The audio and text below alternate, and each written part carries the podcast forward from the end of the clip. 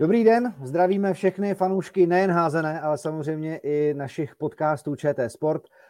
27. mistrovství světa v házené, které hostil Egypty minulostí. Mistry světa se stali Dánové, kteří obhájili prvenství z roku 2019 a 19 výhrami v řadě na světových šampionátech navíc vytvořili i nový historický rekord.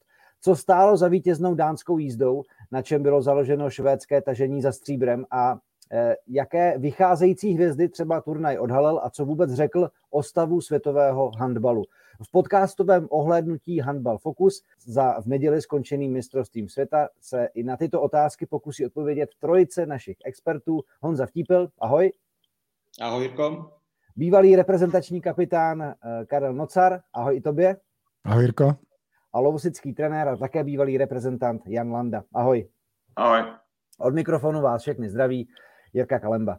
Tak eh, pánové, začněme finálovým zápasem a samozřejmě začněme mistry světa Dány. Jaké byly jejich důvody k úspěchu? Co stálo za tím, že Dánové na tom šampionátu neklopítli, ustáli všechny momenty a nakonec i vlastně převážili na svou stranu velice zkušeně ten finálový boj. Tak začněme asi od nejstaršího, což by měl být Karel, je to tak? Děkuji za slovo a děkuji za připomenutí věku každopádně. Co stálo za dánským, eh, dánský cestě k zlatu, hm, jejich dlouhodobá konsistence, to, že, to, že si říkal, že udělali rekord 19 zápasů v řadě, eh, to není náhoda. Je to nějaká dlouhodobá práce, kterou oni výrazně ukazují eh, hlavně v té poslední dekádě, kdy mají jak ty největší úspěchy, tituly mistrů světa, tituly mistra Evropy, olympijské hry 2016 a tak, a tak dále, tak ale tam měli obrovské, obrovské zklamání právě ve velkých finále. Já bych rád řekl, připomenul finále mistrovství světa 2013 ve Španělsku a finále mistrovství Evropy na domácím šampionátu proti Francii, kde to bylo doslova a do písmene z jejich strany deonestace. A já si myslím, že i v těchto momentech oni se velmi naučili a dokázali to potom překlopit právě do toho, že sklízí to ovoce, to ovoce teď.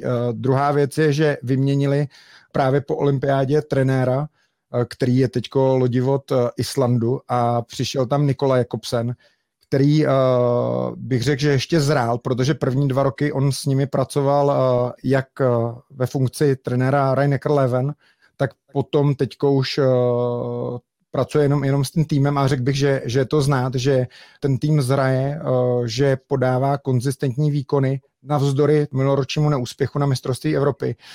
A tady v tom šampionátu, tak oni měli výhodu, si myslím, že na jednu stranu neodehráli nebo nemuseli uh, se tak unavit v té skupině, kterou měli výrazně lehčí a potom prošli, i bych řekl, že uh, v tom čtvrtfinále proti Egyptu byli šťastnější, ale štěstí přeje připraveným, tak naopak v semifinále byli lepší, přestože to tam mohlo jít do prodloužení taky a ve finále prodali všechno to, co, to, co prodat mají za mě osobně. Hráli tu hru, kterou oni mají, nebyla to žádná náhoda, golmany uh, Goldman přišel s těma zákrokama, který měl udělat a oni v té rozhodující uh, čtvrt hodině, kdy se to vše, o všechno hraje, jak se říká, není náhoda, že tomu říká money time, tak to dokázali, tak to dokázali překlopit. Takže takhle z toho mýho obecného pohledu. Eh, je jasný, že samozřejmě mají ohromné osobnosti, dva možná úplně nejlepší házenkaře planety, Mikela Hansena, rozdílového hráče do uh, každé situace na hřišti a Niklasa Landina, kterého právě, jak si Karle zmiňoval, který vytáhl ohromně důležité zákroky v klíčové koncovce. Ale do toho ještě je spousta házenkářů, kteří uh, můžou být takovým žolíkem, jakým byl ve finále Jakob Holm, Eh, mě by zajímalo, co byste k tomu řekli vlastně systémově i takticky, co vlastně jako ten dánský systém představuje a jaké hráče má vlastně k dispozici. Honzo Típile. No, eh, k tomu systému je nutno říci, že bych vyzvedl jinou raketu tohle šampionátu, ne Holma, který skvěle zvládl koncovku finále, jo, druhý poločas toho finálového zápasu ale asi Honza Landa by se se mnou shodl, že, že tou kometou tohle šampionátu je Gicel. Nám se prostě všem hrozně líbil a teďka beru jako ne nás experty, ale když jsem se bavil s lidmi, tak všichni prostě byli vydření. Mladý kluk tam přijede a on přesně ví, co má hrát. A tady jde o tom, že ten systém jde napříč s těmi složkami, prostě napříč věkovými strukturami A já, než předám slovo Honzovi, já nebudu tak dlouhý, jenom řeknu takový krátký poznatek, který hodně vypovídá o té síle dánské házené a té konzistentnosti, kterou naznačoval tady Karel. A to je totiž fakt, že tady mezi lety 2013, hm, 15 několikrát v kvalifikacích mládežnických objevil dánský celek. Jo. Když byl v dorosteneckém věku, to znamená, to byli 16 letí kluci, byla to generace třeba u nás Michala Kasala, tak ty, ty kluci byli schopni podle mě v, v těch ročníků dokonce i třeba vyhrát eh, šampionát eh, do, tuzemský. Jo, to bylo zcela konkurenceschopní s chlapskou házenou. No, když jsem přijeli už tedy po těch třech letech, jsem každý rok jezdili na ty kvalifikace, už byli junioři, tak tady proběhlo v na Edenu uh, takové sezení s jejich koučem. No, české trenéry zajímalo, tak co z těch, těch fantastických hráčů bude, jako, a kdy dostanou šanci v nároďáku. A on říká, jasně, jsme teďka to trénoval Vyberg a říká, jsme s Vybergem v kontaktu a tam je ten Chlučina ukázal na střední spojku, která tam celý viděla, tak toho mají vyhlídnutí, že by v horizontu 4 až 5 let mohl doplnit národní celek a počítej si třeba na křídlo nebo do defenzivy. A jste u toho. To byli komplet výborní házenkáři a oni si z nich zobou jednotlivce, kteří jsou schopni pracovat v systému, který je nastaven. Není to o tom, že tady je někdo dobrý, vyroste, má parametry, umí hodit na bránu, ale oni si z toho fakt zobou jen to, co se jim kompletně hodí do celého, celého obrazu hry a proto taky ta konzistentnost. Proto Godmundu Gudmundsson odejde od nároďáku, převezme ho Nikola Jakobson a ono to vlastně průběžně jede stále dále. A jak Karel říkal, že se soustředil, tak já si myslím, že postavu trenéra nesmíme vynechat eh, z těch důvodů toho úspěchu, protože eh, ať už to je skvěle řízená ofenziva v tom semifinálním duelu ze Španěli, kdy teda to myslím, že nemělo obdobu, kdy ve chvíli, kdy Dánové válcovali Španěli, Španělé nebyli schopni ubránit, kdy Vargas s, s, s Korále se měli dva zákroky za poločas a to byly samé z jasných pozic ale oni byli důsledkem toho, že ve chvíli, kdy jeden útok nevedl k jasnému přehrání obrany, tak oni v tom útoku něco změnili nebo nasadili přesilovku, točili systémy, aby pořád udrželi ten tlak a vydat to. A uh, on Landa měl tu čest komentovat finále a, a několikrát se tam rozpíval nad tím, jak, jak to finále ovlivnilo jak nasazení hráčů, tak taktika toho, že budou hrát bez leváka s na pravé spojce, tak ten otevřený obranný systém, na který Švédi zareagovali, tak bylo po zápase. Super, mě se líbilo, jak jsi na začátku říkal, že nebudeš mluvit dlouho. to bylo velice dobrý od tebe, takovýhle vtip na úvod. A tak jo, tak pojďme to kolečko úvodní dokončit eh, k Dánům, Honza a jeho poznatky dánské hry, eh, osobností a tak dále. Já budu skutečně krátký, na rozdíl od Típoše, protože eh, vlastně Karel s Típošem řekli úplně všechno. Já bych chtěl vyzdvihnout, já bych, já bych chtěl vyzdvihnout hlavně ten skvělý mix Nikola Jakobsena. Tam jsou zkušení hráči, ale zároveň mladí hráči. A vlastně ty mladí se dokážou nakazit e, tím sebevědomím e, Mikla Hansena, Nikla Landina. Oni jim dávají ten potřebný klid k tomu, aby ty mladí mohli růst. A to je perfektní. Doopravdy hodně se mluví o klukách na hřišti, ale Nikola Jakobsen je dle mýho názoru doopravdy ten klíč toho, toho úspěchu, protože i on musí ten tým poskládat tak, aby, aby si rozuměl. Jo, co si budeme povídat, prostě Mikkel Hansen, nejlepší hráč eh, na světě, Niklas Landin, to stejný. Určitě jsou to svým způsobem taky osobnosti. A ono je důležité ty osobnosti držet právě v tom dobrém mentálním nastavení. A evidentně se to prostě dánům daří dlouhodobě. A to si myslím, že je klíč úspěchu, že ty kluci rádi reprezentují, mají to dobře poskládané a těší se na to, až bude další reprezentační sraz. A a vždycky jim to přinese nějaký takový hezký výsledek.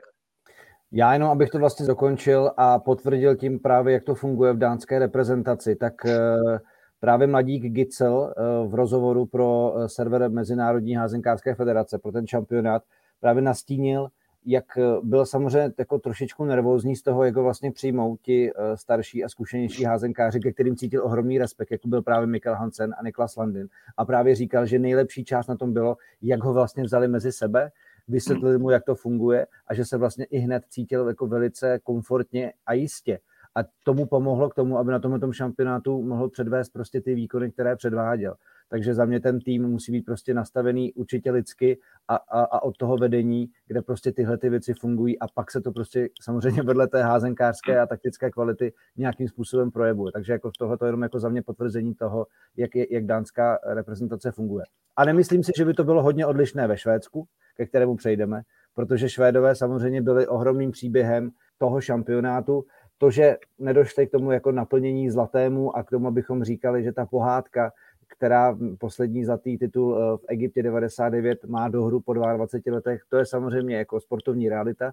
Samozřejmě věřím tomu, že spousta fanoušků to asi Švédům přála. Na druhou stranu nejen asi ve Švédsku museli pobláznit svým projevem, agresivitou a tím, že i když nemáte na mezinárodní scéně hodně nahráno, tak můžete dojít daleko, když si jako tým věříte a taky to máte dobře poskládané. Tak eh, co si vzít z toho švédského tažení? A zase teda začneme od Karla. Tam, jestli jsme zmiňovali trenéra, tak určitě Glenn Zolberg opět eh, nastavil ten správný ekosystém. To, co za mě je to slovo správný, to, co zářilo ze Švédů, je to, že ten tým byl zdravý, ty emoce, to byla tohle to já miluju úplně, nebo myslím si, že všichni tohle milujeme, to když ty kluci se takhle projevou s takovýhle emocemi, že člověk na ně kouká a má za ně husinu, to, to, to, to byla nádhera.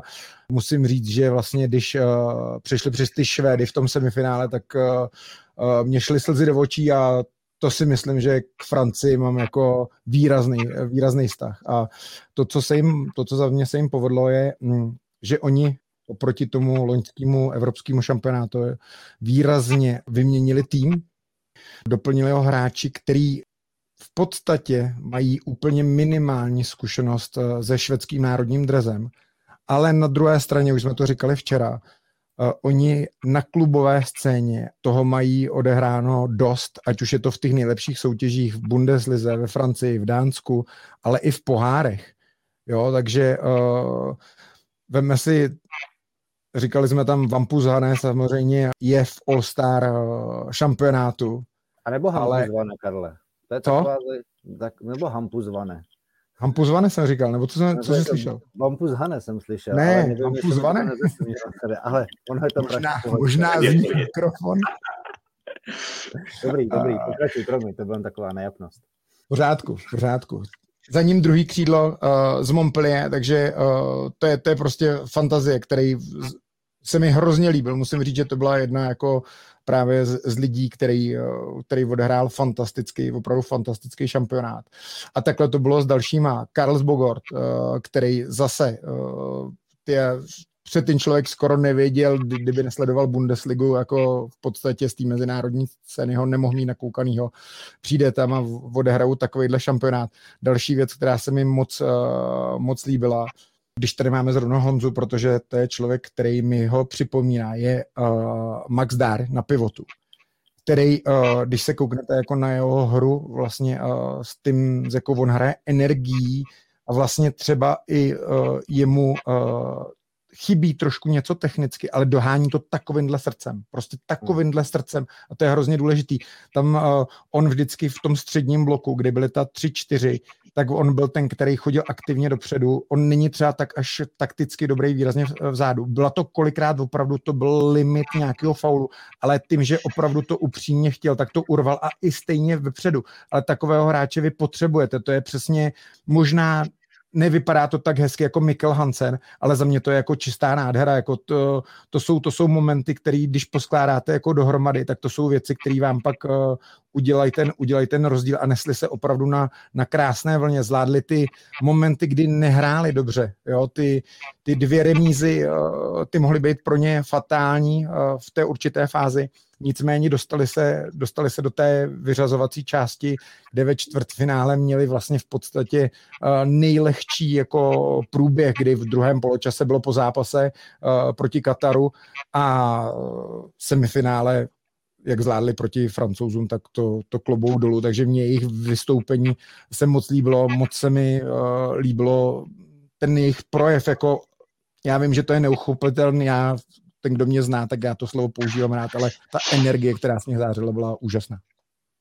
Jenom eh, když firmy o Maxi Dariho, eh, což je famózní hráč a no, musím říct, že zatímco Honza komentoval v finále, tak my jsme si tam rozbírali některé jeho akce, my jsme, jsme v elektronické fikci, jak tam uh, Halda jednou připraví jasnou golovou šanci a vypadá to jako úplně primitivní chyba Hanse, na který to na pivota ale Dary tam je prostě úplně špatně, je tam s faulem, ale nakonec toho je čistý výsledný balon.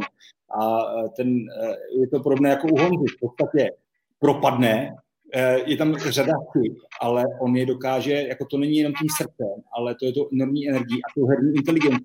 On prostě nejde, on se neláme z toho, že by propadl v jeden okamžik, ale tam je konzistentní jako energie a tlak a on dával Švédům po celou tu dlouhou tu vyřazovací fáze tu důležitou energii a sílu. A musím říct si, že ještě je role Gottfriedkona jako hvězdy týmu, který byl schopen mít zápas, kdy to vezme na sebe a celé to řídí. A pak jsou taky, ale jsou zápasy, kdy je schopen se upozadit a nechat to na ostatních. A to, jak to zvládli Felix Clark, Alex Bogot, tak fantastické. Jenom musím říct, že přes výborná čísla nakonec Hampusovaného, tak mi se tam Pelas na levém křídle líbil víc, stejně jako bych víc věřil Krimcovi na pravém místo Petersona.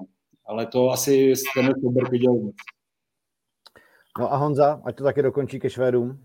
Zase já jenom dodám, Švédové rozjížděli se tak, jak se rozjížděli, našli si tam zase nějaký vnitřní klid a myslím si, že tím, jak ani oni od sebe neočekávali, že se tam vůbec dostanou, tak ale ten tým se neskutečně v průběhu turnaje semkl, bylo to vidět na hřišti skoro mě mezi, že jsme právě neviděli to, co se dělo všechno mimo to hřiště v tom týmu, protože jsem přesvědčený, že ty, ty se jak kdyby našli prostě a já, já doufám, že i když se tam můžou vrátit uh, ty zkušenější uh, Švédi, že pořád tahle generace dostane, dostane svůj prostor, protože si myslím, že právě jim to sedlo a možná oni by měli být ti, kteří by teďka ty Švédy měli hnát dopředu.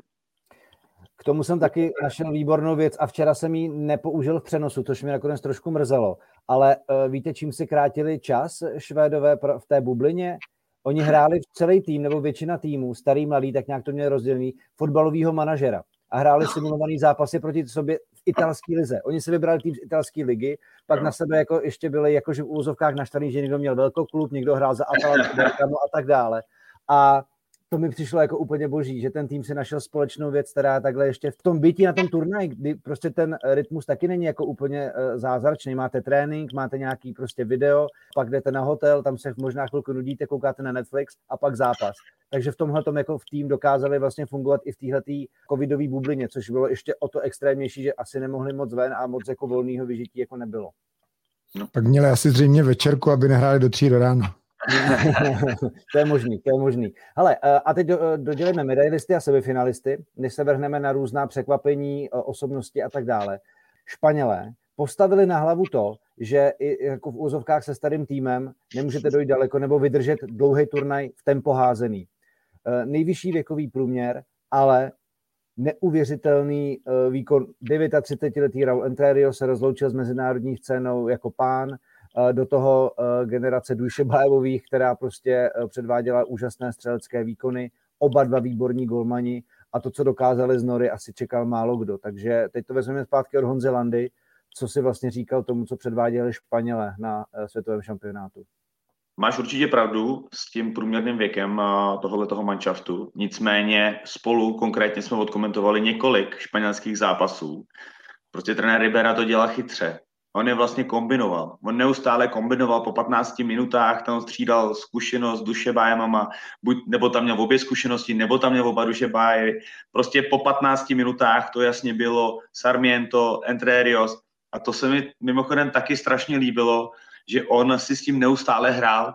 Nehrál si jenom s tímhle, hrál si i s obranou. S Karlem jsme se o tom bavili jak jsou schopní natrénovat tři různé druhy obraného systému, když mají na to týden, deset dní trénování. Prostě neuvěřitelný. A jenom to jako ukazuje, jak silná generace a házenkářsky chytrá generace e, tyto Španělé jsou.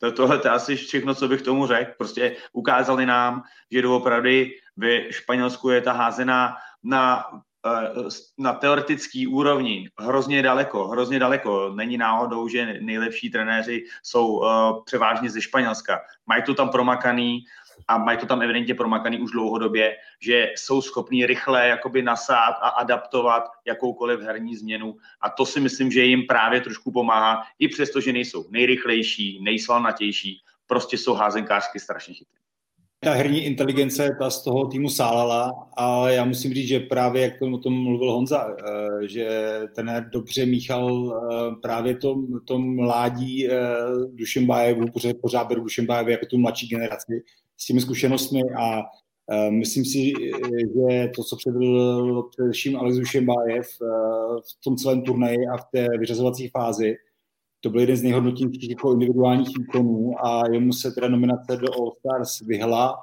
ale myslím, že celkem neprávem, protože, protože tím svým důrazem, já jsem to říkal včera v tom televizním studiu, jestli Karel Nocar byl považován za takového pit, pit, pitbulla, tak Karel Nocar je takový uh, vodící pejsek a, a, a Pitbull teďka běhal v číslem 10 ve španělském drezu v Egyptě po palubovkách. Jo? A to nic proti Kajovi, protože Kaja byl skutečně Pitbull, ale ten důraz, eh, který on přináší, přitom ale stále to není jako zběsilost, tam je pořád ta hlava nastavená eh, někde úplně tam, kde si podle mě jako české haznikářské prostředí ani možná nedokáže uvědomit, ten co to říkal, jak oni mění obrané systémy a jak jsou schopné v krátké době eh, jako se naučit, jak jsou schopni se adaptovat. To prostě není tak, jako že teď jdem zahrát jedna, dva, trojku, to prostě nejde. To, to nejde na této úrovni, ale oni to schopni jsou.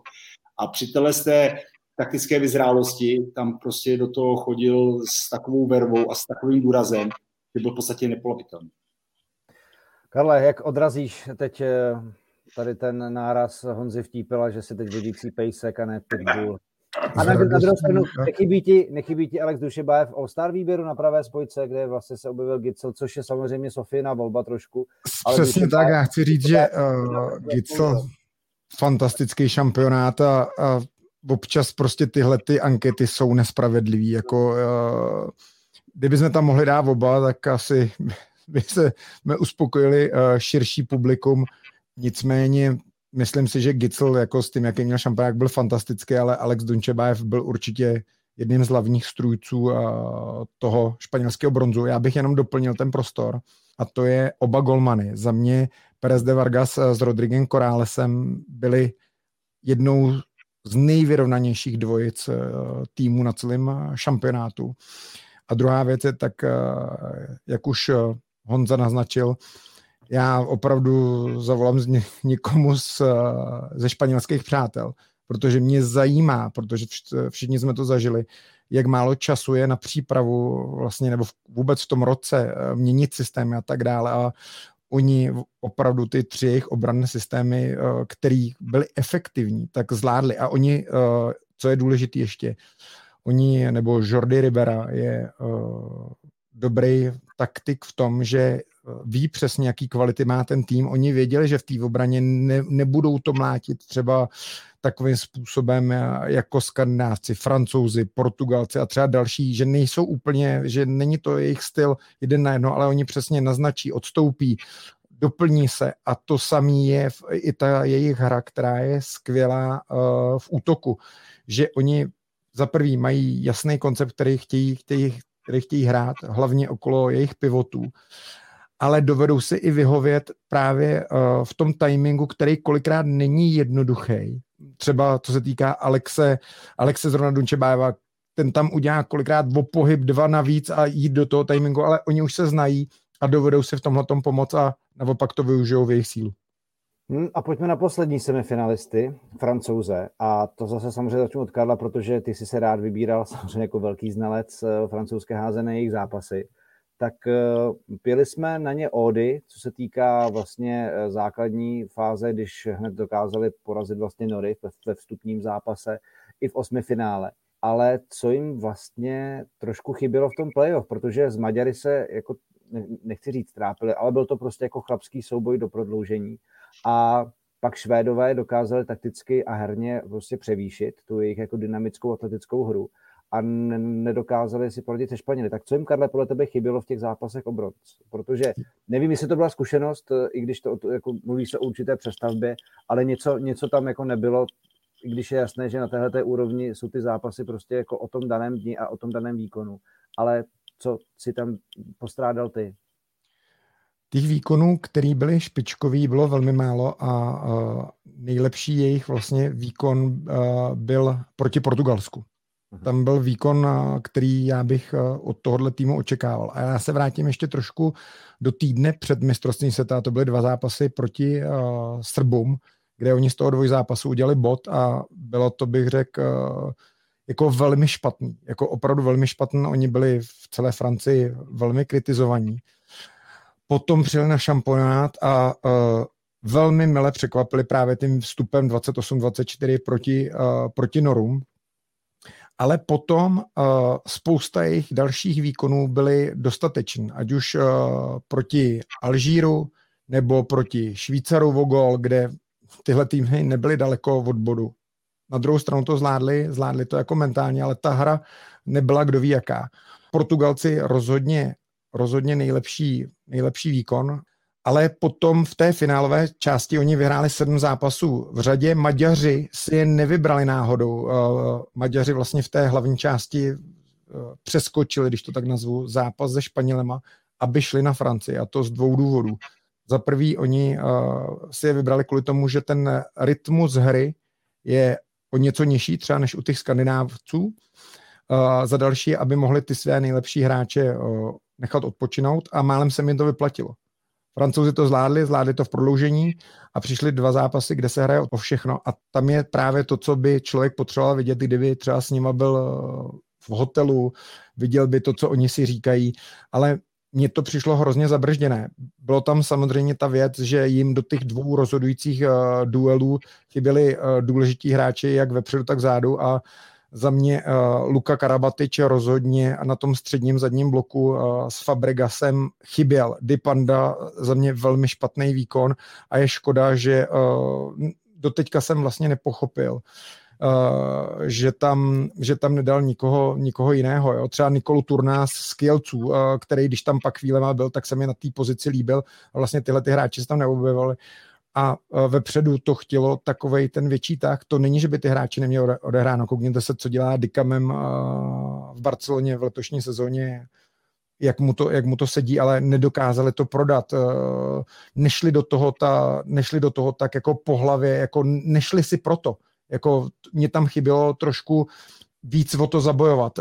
Pak občas to tam zkoušel Kenta Mae, ale který z druhé strany pak jemu se to rozdrobilo do takových jednotlivých akcí, že to trošku byl jako bezlavý rytíř, jo? že už se to snažil moc urvat. Takže najít jako na jednu stranu dojít si pro to, chtít to, ale zároveň to udělat v rámci kolektivu a, a tohle mi tam jako chybělo. Z druhé strany myslím si, že uh, s tím, jak to bylo, je zklamání, že nedošáhne člověk na medaily, ale uh, to, že došli do semifinále, tak uh, v tomhle stavu uh, je vůči těm ostatním týmům jako úspěch. Koukněte si, který manšafty tam nedošly.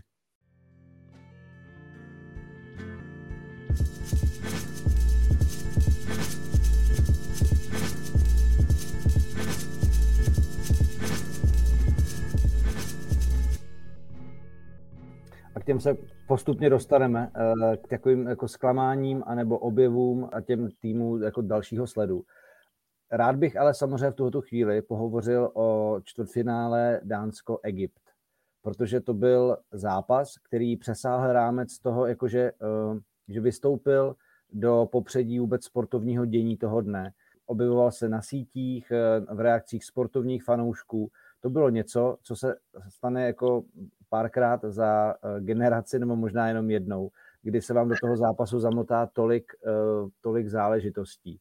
Eh, ať je to prostě poslední vteřina, vyrovnání, chyby, eh, vyloučení eh, klíčových hráčů a gradace do sedmiček. To utkání si musel užít každý, kdo ho viděl, i ten, kdo ho komentoval, což byl Honzo Landoty, že jo? Mě by zajímalo právě Honzo Vtípile, teď mířím na tebe, jakým způsobem mm, se vůbec jako co se musí sejít, aby takovýhle zápas jako odehrál a jak v tobě ještě s odstupem pár dní vlastně rezonuje to, to, to drama, které, o kterém se prostě diváci bavili pak jako další dny a na které se asi bude vzpomínat, protože když se řekne, jo, Egypt, Dánsko, tehdy finále, tak to si pamatuju moc dobře. Já doufám, že Karel ten zápas nesledoval po cestě do Prahy do studia a někde na telefonu, že, že, že když dobře dojel a nehavaroval, že to taky nebude s nějakýma zrušenýma pokutama, protože já jsem stále oddaloval svůj odjezd do televize, kde jsem měl komentovat eh, ten další blok finále o 20-30 hodin a prostě jsem nemohl odjet, že to prostě to prostě nešlo.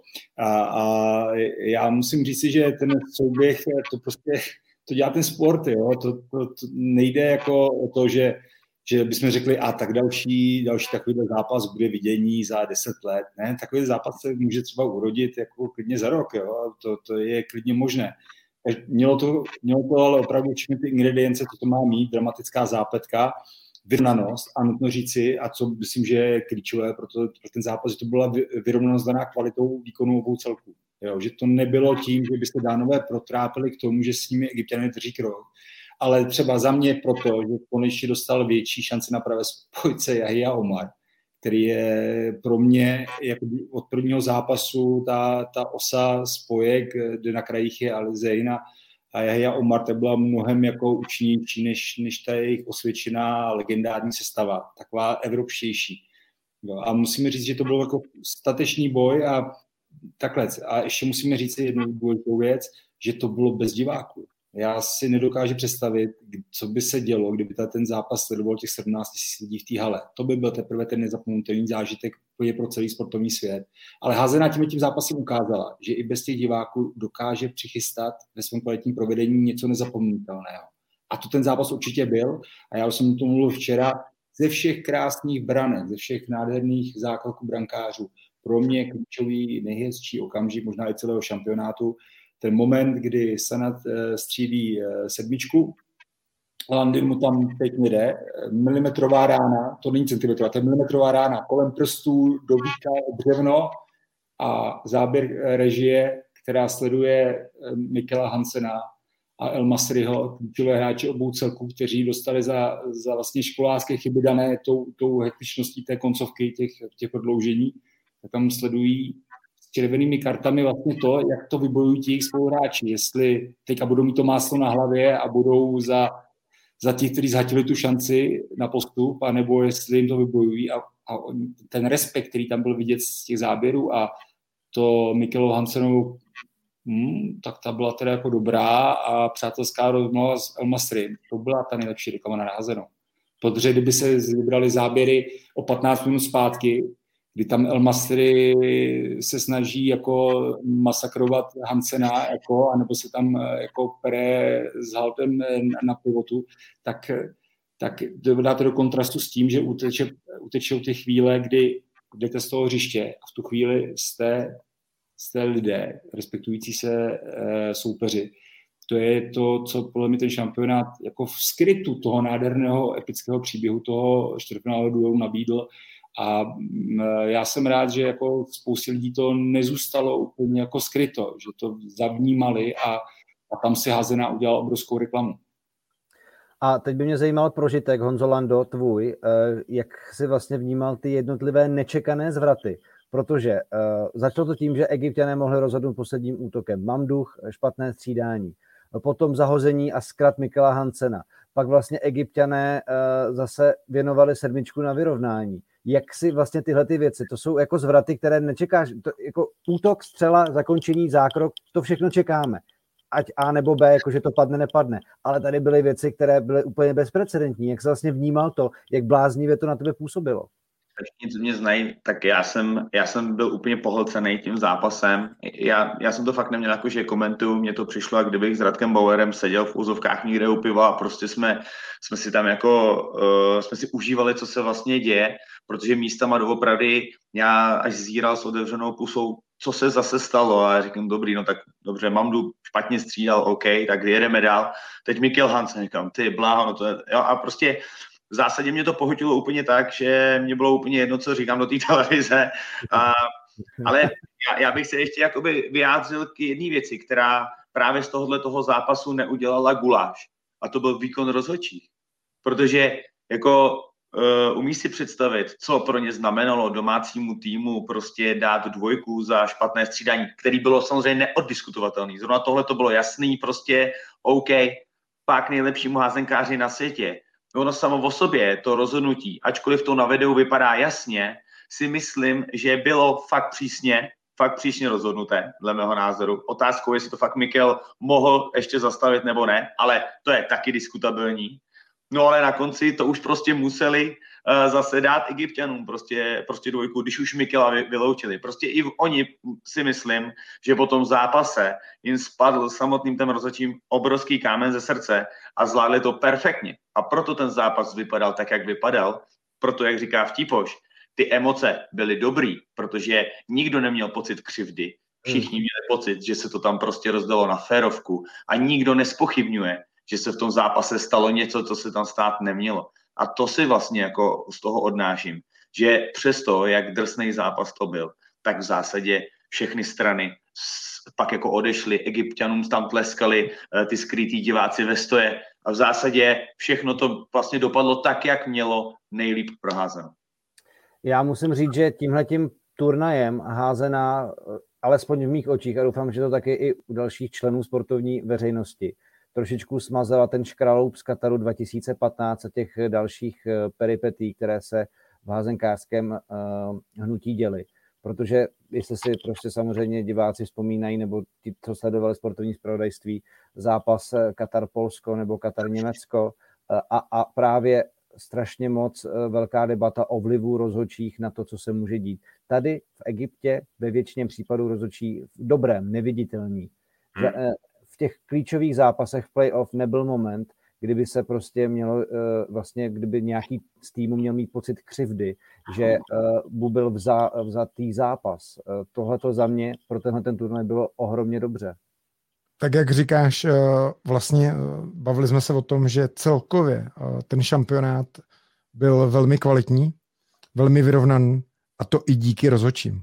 Protože já si myslím, že je správný trend i ve všech obecně ve sportu podporovat kvalitu a tohle je zásadní, protože lidi na tohle chtějí koukat lidi chtějí vidět uh, prostě tu, tu bitvu obrovskou s těma emocema, ale v rámci toho kádru těch pravidel. Jo, a tohle je nesmírně důležitý, že tohle házená ukázala. Takže, takže jasně ano. Tak a pánové, teď mám pro vás takový úkol. Jo? Rozjedeme zase kolečko a budeme se bavit o týmech, nebo respektive chtěl bych, abyste si každý vybrali nějaký tým, o kterém jsme se ještě nebavili, který něco předvedl zajímavého, ať už negativně nebo pozitivně, eh, a nějakého hráče, který vás taky překvapil z tohoto důvodu. A teď říkám, jako, co dávám na výběr, protože bavili jsme se o Maďarech, kteří eh, na tom šampionátu ukázali úžasnou obranu, eh, vlastně do čtvrtfinále taky neklopítli pořádně, akorát ten zápas se Španělskem jim jako vlastně mm, jak Karel říkal, trošičku si dali pauzu vlastně na Francii. Eh, Banhidy, skvělý pivot. Eh, Poláci ukázali novou nastupující generaci, která za dva roky na světovém šampionátu může vypadat velice zajímavě. 19. letý Olejničak hrál jako starý mazák a tak dále. Němci bez několika opor z eh, kýlu, bez zkušených pilířů obrany zažili velké zklamání. Chorvati rozhodně nebyli OK, protože v jejich týmu se něco dělo a dostali výprask. Argentina hrála o čtvrtfinále a ukázala, že nejenom v Evropě se hraje dobrá házená. A takhle bych ještě teda vlastně asi mohl chvilku pokračovat. Egypt, eh, že jo, samozřejmě, a tak dále. Norsko bez Sagosena nemělo na Španěli, ale mělo by na ně se Španělskem. Takže teď si prosím vás vyberte nějaký tým a řekněte, čím vás kdo bavil. Jeden, jeden, jeden. To je právě ono. To je právě ono. Já to chápu. On zase dá islám. Když budeš provádět, tak samozřejmě můžeš dva, ale nesmíš mluvit 10 minut. Tak, začínáme. Honza Vanda. Osko, Dostali se tam prostě na eh, divokou kartu, měli mladý tým. Já osobně jsem od nich nic moc neočekával, i když už padaly nějaké hlasy, že by to uh, mohl být v úzovkách černý kůň turné, ale už si ho zmiňoval, Olejničák, 19 let, 19 let, to opravdu je to velký talent, prostě já když vidím 19 letý kluky u nás, ale to nechci nějak jakoby snižovat, on byl skoro hotový hráč, Prostě to, ten, ten bral zodpovědnost na sebe, ale nejen on, eh, i ostatní. Eh, pomožte mi kluci, levá spojka, hrozný jump. Prostě Šimon Sičko. No ten byl, ten skákal jak... Prostě má tak ladný odraz, on jak z ničeho nic je dva metry nad obranou, tudíž pak má dostatek síly, no to tam prostě ten projektil, za mě prostě tohle, tohle byla špičková házená v podání Poláků, klobouk dolů, doopravdy, jak říkám, já od nich nic moc neočekával, ale ty předvedli velký handbal a až mě překvapilo, kde nakonec až skončili, protože jsem si nakonec, jsem je pasoval jako takového černého koně turné. Dobře, takže máme Polsko. Vyškrtnuto, co Karel Nocar? Já si vemu umyslně tak, jak chválíme a uh, říkáme to, co nás překvapilo mile, tak pojďme si povědět to, co nás překvapilo nemile, a to je za mě jednoznačně jako Chorvatsko. No, Vícemistr Evropy, a tam, jak jsme mluvili o tom, že u Švédů jsme viděli, že ten tým je zdravý a že tu energii, kterou vyzařuje, tak to je super. Tak Chorvati uh, tím, čím se prezentovali, bylo za mě hrozn. Jako, uh, to bylo vloženě bez chuti a já nevím, co se tam stalo, rád se to v, doufám v blížících dnech nějakým způsobem dovím, protože to určitě se uh, kanálama nějakým dostane k nám. Já jsem si myslel, že to je náhoda, že prostě uh, můžou se stát, to všichni jsme zažili, může být únava, může se nedařit, to prostě, to je součástí sportu, tyhle ty věci jsou, ale tam byla vyloženě nechuť a, a nebylo to v jednom zápase, bylo to tam opakovaně a vlastně ještě pak uh, zajímavá věc, kdy oni prohráli v tom main roundu, v tom předposledním zápase uh, s Argentínou a jdou do posledního zápasu uh, proti Španělsku, kde vlastně ještě mají o co hrát. Proti a Lino Čer... Jo, Dánsku, pardon, pardon. Ale jako ta situace samozřejmě. Pardon, pardon, přesně tak. Pro, přesně tak. Ale mají to ve svých rukou, chci říct. Ano, ano. Mají to ve svých rukou. A Lino Červár uh, pošle ten vzkaz k tomu týmu, že odstupuje. Jo, jako to, to, to, to je za mě hrozně zvláštní. Cháp, chápal bych, kdyby to po těch dánech jako položil, jako až potom, že by to dohrál, zkusili by ještě udělat všechno. Ale ten vzkaz vlastně, hele, uh, ty já už vlastně tady v tom nejsme spolu, je pro mě hrozný. Jako to je to, uh, nejsme tým, jako. Uh, samozřejmě Chorvati, ta židle toho trenéra je tam, je tam horká. Oni jsou celkově horký hlavy ale to, jak uh, mně se líbí, když uh, oni jsou nahoře, jak, jak dovedou hrát právě s velkýma emocema, uh, dovedou jít na té hladině, kdy oni jsou výborní házenkáři v čele s Domagojem Dohňakem, tak tady zaostali nejenom jako v herních dovednostech, ale opravdu jako v té vůli a ukázali nám všem, buď na, ať nám to je příkladem, to, jak nechceme, aby se prezentoval podle mě jakýkoliv tým a to hrát na téhle úrovni bez chuti. No jasně, nemůžeme se jenom pořád plácat po zádech a, a, a hladit za to, jak jsme hodně dobrý, ale samozřejmě ten turnaj ukázal, že ne každý tam byl v optimálním rozpoložení a z Chorvatu to teda bylo dost znát, i když jsme byli hodně daleko od nich. Tak co Honza vtípil? 20. Island, který hrál tak dobře a skončil 20. Nebudu to plýtvat na Island, nebudu mluvit eh, o zklamáních, nebudu mluvit o těch týmech, které hrají nakonec prezidentský pohár a přesto byly úžasné. Já budu mluvit o jednom celku, který postoupil do té osmifinálové fáze a přitom neměl vůbec na tom šampionátu co dělat, i když měl tam co dělat, ale byl přeskočen jinými velkými jmény, a to jsou Švýcaři. Uh-huh. Švýcaři si svým výkonem na posledním evropském šampionátu teoreticky vysloužili úroveň, že jim měla následovat divoká karta. Ale já myslím, že to rozhodnutí uh, Světové jazykářské federace v tomto případě bylo celkem logické, protože dostal divoké karty velmoc typu Ruska, kterému to poslední euro vůbec nevyšlo a ukázali, že tam patří a Rusko by se mělo někam dostat, pokud chceme tu házenu globálně zvedat, protože mělo by, mělo by prostě aspirovat na ten návrat na ty pozice. A druhým státem bylo Polsko, o kterém tady mluvil Honza a které se prezentovalo velice zajímavě a které za dva roky hostí šampionát. Takže na Švýcary vlastně nezbylo. A Švýcaři museli zkousnout i to, že Makedonci jdou místo Čechů, a pak je vysvobodili až američané. Ale to, jak na to Švýcaři byli připraveni a hlavně to, co tam přivedli, to byl přesný opak uh, toho popisu Chorvatka, když tady Karel mluvil. To bylo soustředěný, nadšený kolektivní výkon. Jeden, řekl bych, nejkvalitnější na tom turnaji, co se týká nějakého potenciálu cel toho týmu a to, kam oni dokázali vystoupat. Jo. Oni dokázali být podle mě hodně blízko svého maxima, co jsou schopni odehrát neskutečně dobře organizovaná obrana. Navíc eh, s československou stopou. Jo? A jestli mluvíme, že Andreas Palička má české předky, tak my musíme říct, že, že Svajlen, kterého rádi čteme jako Švajlen, ať se možná někdo zblázní, ale je to prostě Švajlen a já jsem to konzultoval s jeho tatínkem a jeho tatínek říká, jasně, že mu říkají Svajlen, ale vždycky Švajlen, vždycky Švajlen, jasně, jako vždycky Palička. Jo, a to, co předvedl na tom zadáku, to, to bylo neskutečné. Eh, jak se jmenoval ten druhý, Lertisberger, eh, to, to, to, jak to ty zadáci zvládli, jak přijeli Rakušany rozdílem třídy, jak se prezentovali v té další fázi, jak Islandianům dovolili dát 16 branek, jo, eh, jak byli energičtí, co odehrál Andy Schmidt, vlastně jediný top hráč z jejich celku. jakým způsobem odřídil, no to je jako to je na mega klobouk. Je, eh, on to zvládal dotáhnout ty zápasy k bodovému zisku tam, kde byla šance. A proti těm gigantům, už tady bylo to řeč, jak by to vypadalo s Francií, kdyby Fabrigas měl, eh, teďka jsem říct ty koule, ale kdyby měl Fabrigas ty koule přiznat tu teč před koncem, jo. Tam se Francie dostala do toho tlaku, že prostě nepřiznám teď bloku v obraně, protože vím, nebudu, můžu, nemůžu riskovat eh, ztrátu zápasu. Tam v tu pozici byla Francie. A dotlačili tam švýcarský celek, který neměl být na tom mistrovství, ale byl skvěle připravený. Eh, výborné individuální výkony brankářů. Portner tam byl jeden z nejlepších na tom šampionátu. Prostě ten tým se sešel. Jo? A dokonce vedle toho Andyho Schmidta se v útoku ukázaly velice dobře i další spojky. Rémy a takový ten kolos, ten se jmenuje, jak se jmenuje, Rubin, Rubin.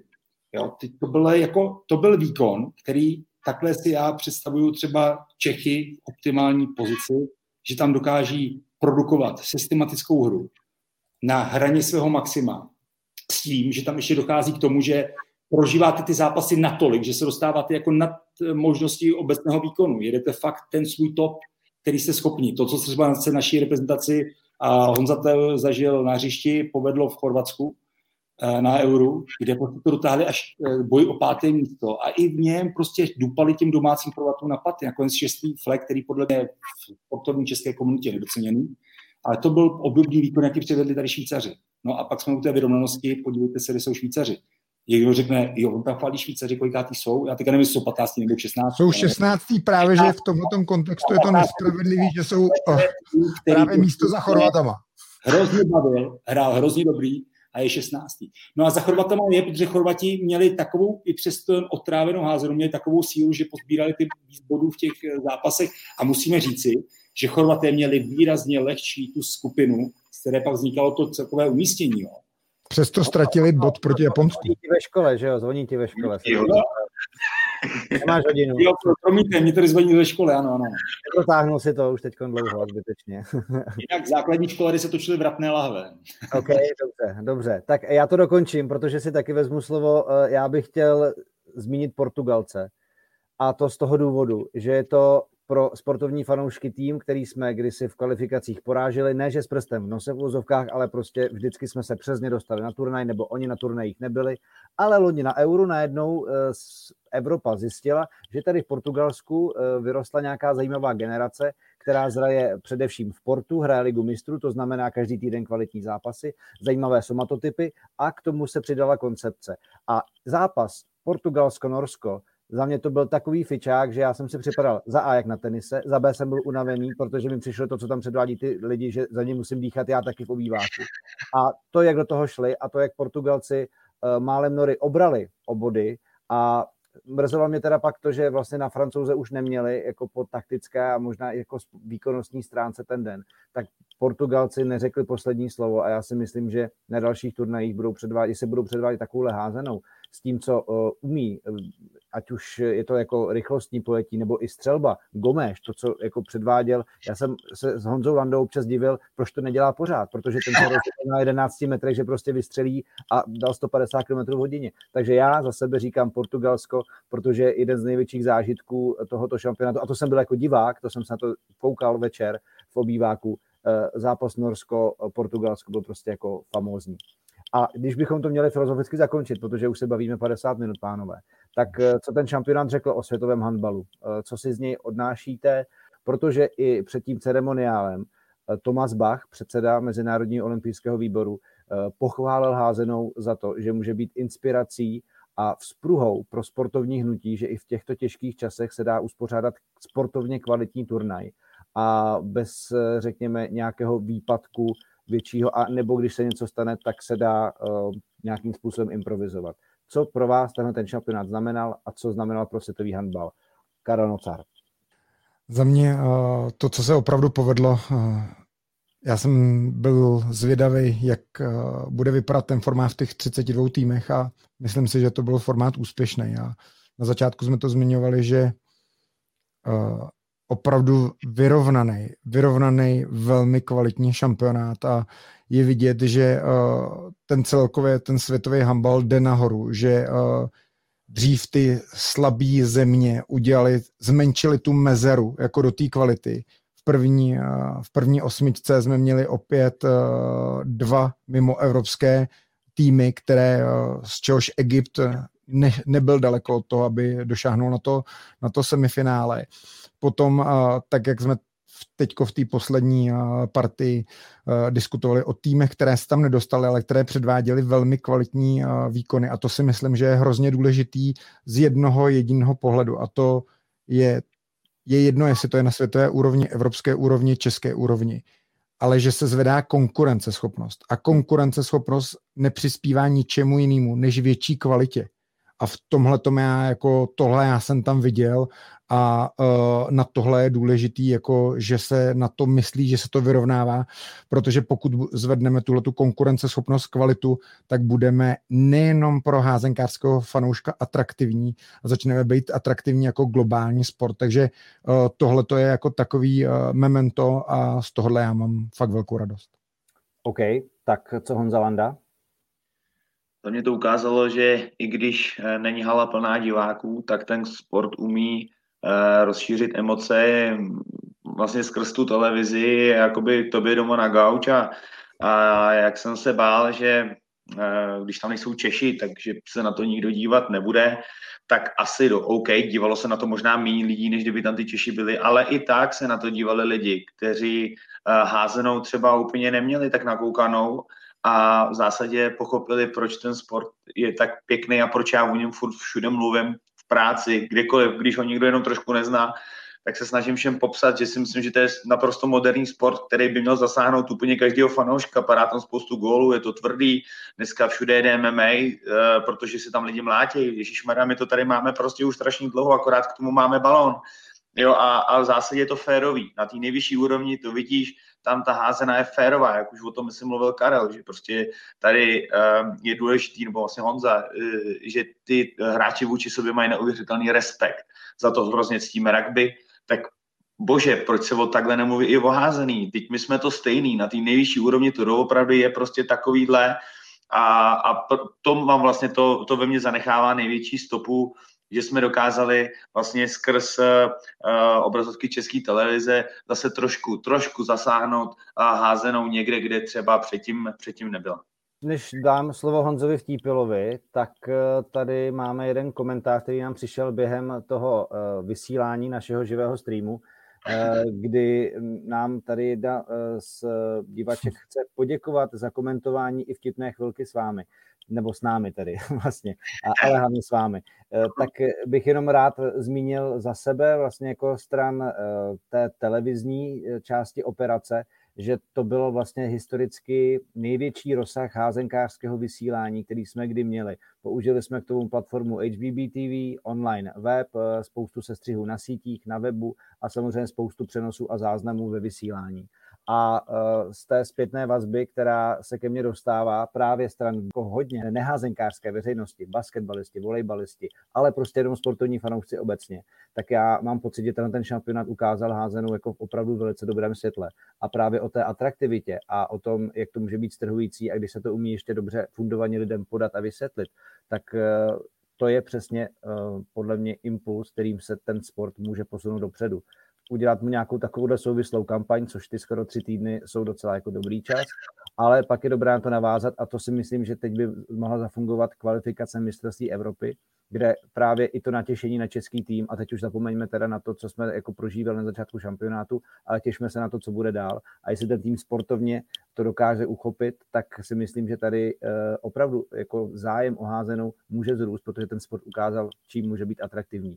A to jsem jenom chtěl odbočit s tím, že spousta té zpětné vazby stran diváků a veřejnosti je opravdu velice pozitivní a strašně nás to těší. A hlavně jsem rád, že jste byli součástí toho, že jsme dokázali ten, ten tým i s klukama, spolukomentátorama a vámi jako experty dát dohromady takovouhle operaci a, a mám pocit, že dopadla jako úspěšně, což se těžko měří, ale čísla sledovanosti nejsou úplně špatná a odezva je víceméně jako velice pozitivní, což vždycky je těžší, než napsat hejty a těch bylo opravdu málo.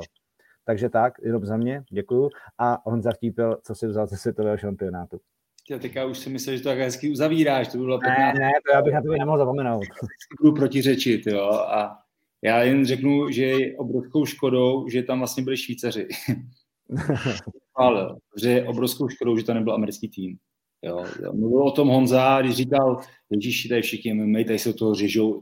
Všechno má ta házena, má ten respekt toho rugby, má obrovské tempo. Jo.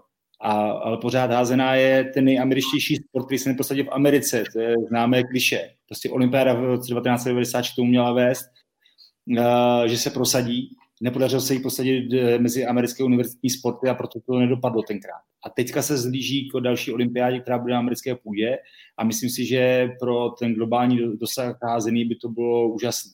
Už takhle eh, Shaquille sdílel prostě házenkářský video. Já, já mi to připadá jako úlet, jo. Úlet. A teďka si představím, že by ty amici byli v tom, ty by to viděli. Tak mně připadá, že to je obrovská škoda. Ale mluvil jsem o tom, že o Švýcarech, jak to bylo úžasné, že tam byli. Ale to je prostě, ta, to je, to je prostě to klasické moje protiřečení. Já jenom řeknu, že eh, bych chtěl jenom eh, kvitovat to, co se tady ty říkal o těch přenosech, že asi naše společná jako zkušenost s Honzou i s Karlem je podobná, že že v letošním roce jako nebylo ani tolik hejtovacích reakcí, ale že mimo házenkářské prostředí nám přicházely jako až překvapivě jako příjemné reakce a že Česká televize udělala kus práce a že že, že ukázala se házená jednak jako atraktivní sport pro televizi a jednak eh, já jsem teda měl obrovský eh, radost z toho, že to chytilo i vás v televizi jako samotné jo, a to je, to je úžasné. Jo, a my říkáme, proč se ty lidi na tu házenou nekoukají, tak já jen řeknu, že jsme u těch, eh, u těch glos a takových těch vyprázdněných frází, když je fotbal, který je oproti házené, řekněme, méně dynamickým a přebývajícím se sportem, tak proč, když se hraje ten nejnudnější a nejpomalejší fotbal, tak se stále používá a teď to je jako házená. Ale já říkám, jasně, ano, připomíná to obléhání házenkářské obrany, ale když se dostane, ano, jo, nebo to je handbal, že tam zahrajete rukou, jo, Maradona, uh, byla boží, super, tak to je handbal. Tak dvě nejčastěji používané jako přirovnání házené jsou, že se nedá na nejpopulárnější sport světa koukat, tak to je házená. A ve chvíli, kdy se hraje proti pravidlům, tak to je házená. No, tak já doufám, že se tak nějak odrazí pak nějak jako všeobecně v té, v té komunikaci. Ale já si myslím, že to nejdůležitější, a to se možná nám právě až úplně v šokujícím o, o, jako v chvíli zjevil ten včerejší ceremoniál, tak to byly ta slova pana Bacha. Protože házená udělala obrovský krok v nějaké hierarchii světových sportů. Šla odvážně z kůží na trh. A jako organizace IHF, že to uspořádala. Egyptianí klobou dolů a včetně toho, že umožnili rozhodčí získat férový šampionát. Ty rozhodčí řídili fakt fantasticky a neviděli jsme to, co v Kataru, a ty jste to zmiňovali. Tohle to byla jako úplně oda na, to, na ten sport a umožnili to ty organizátoři, taky to tam mohlo vypadat úplně jinak.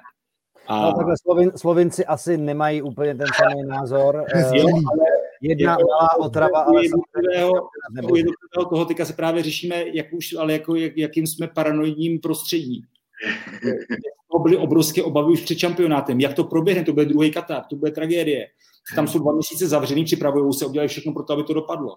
A kdyby si takovýhle problém stal před dvěma lety v Dánsku a v Německu, tak se vsadím, že Slovenci takhle nereagují, ale oni reagují tak nějak podvědomě na to, co už od toho očekávají. Já ne, nemohu, jako to je pravda nebo ne, jo, ale, ale myslím si, že Házená udělala obrovský krok v té hierarchii světových sportů a, a mě hrozně moc potěšilo, jak to bylo kvalitní a jak to bylo vyrovnané a, a jak je to vlastně hrozně málo čitelné, přestože se řekne, a Dánové zase obhájili. Tak Dánové obhájili, ale my budeme mluvit o tom, jak kontrolovali finále, jakým skvěle zachytal golman, který chytil v druhém počasí 10 gólovek a kolik bylo skore? O dva. To je ta házená. To je to, co až, až, až se ještě ukáže na dalších turnajích, tak podle mě může pohodit ještě množství diváků nejen v českém prostředí, ale celosvětově.